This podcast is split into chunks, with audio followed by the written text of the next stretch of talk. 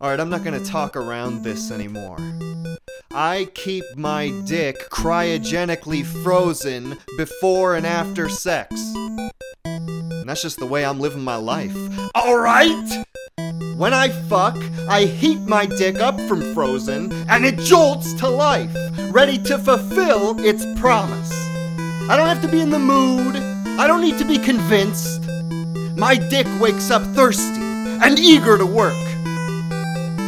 A thirsty little prick ready to spew his goo. Spew his goo. And spew a do, my lady. When the deed is done, I just grab at the three articulated points on my balls, glands, gooch, and pull! And with one last little gush of spunk out the utility hole, the dick is completely removed. My partner gives me a wipe, if she has manners, if she is nice, and I drop the dick into a liquid nitrogen bath.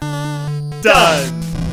Out of sight, out of mind. If I need to piss, I just screw in this metal rod. In a pinch, I use a straw. It's so simple and easy. Easy and simple. Yeah. And it's gonna make my dick last forever. You see, when I die, I have instructed my estate to continue fucking my sex partners with my dick until they're dead. But after that, who knows? Maybe my dick will begin a life of his own. Stick that cock on some lucky robot and watch him advance.